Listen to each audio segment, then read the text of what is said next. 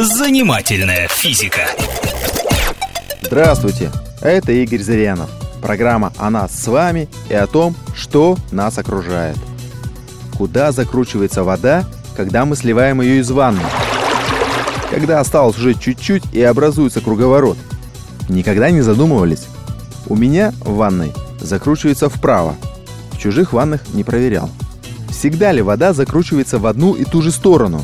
А может, один раз в левую, а другой раз в правую? От чего это зависит? Споры по поводу направления вращения воды порой достигают не меньшего накала, чем какие-нибудь дебаты на религиозные темы. Одни говорят, что в северном полушарии вода всегда должна закручиваться против часовой стрелки, а в южном – по часовой. Другие говорят, что, мол, да, все так и есть. И действительно, вода закручивается таким образом. Но лишь в половине случаев.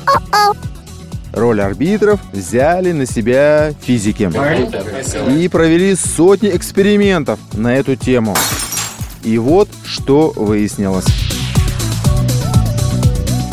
Действительно, направление вращения воды зависит от того, в каком полушарии мы находимся.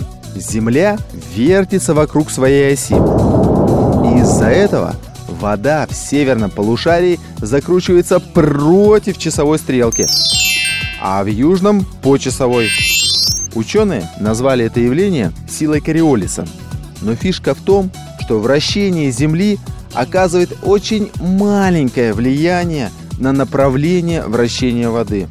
Гораздо большее влияние окажут форма ванны, как мы выдергиваем пробку, где расположено сливное отверстие. Все эти факторы влияют гораздо больше.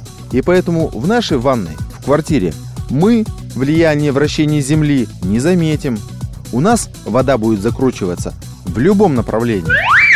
Для того, чтобы увидеть, как влияет вращение Земли, нужна строго симметричная ванна. Открывать пробку надо будет очень аккуратно, чтобы не создать начального закручивания воды.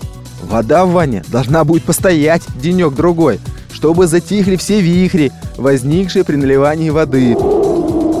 Только при строгом соблюдении всех этих мер предосторожности можно будет наблюдать, что в северном полушарии вода действительно закручивается против часовой стрелки. Занимательная физика.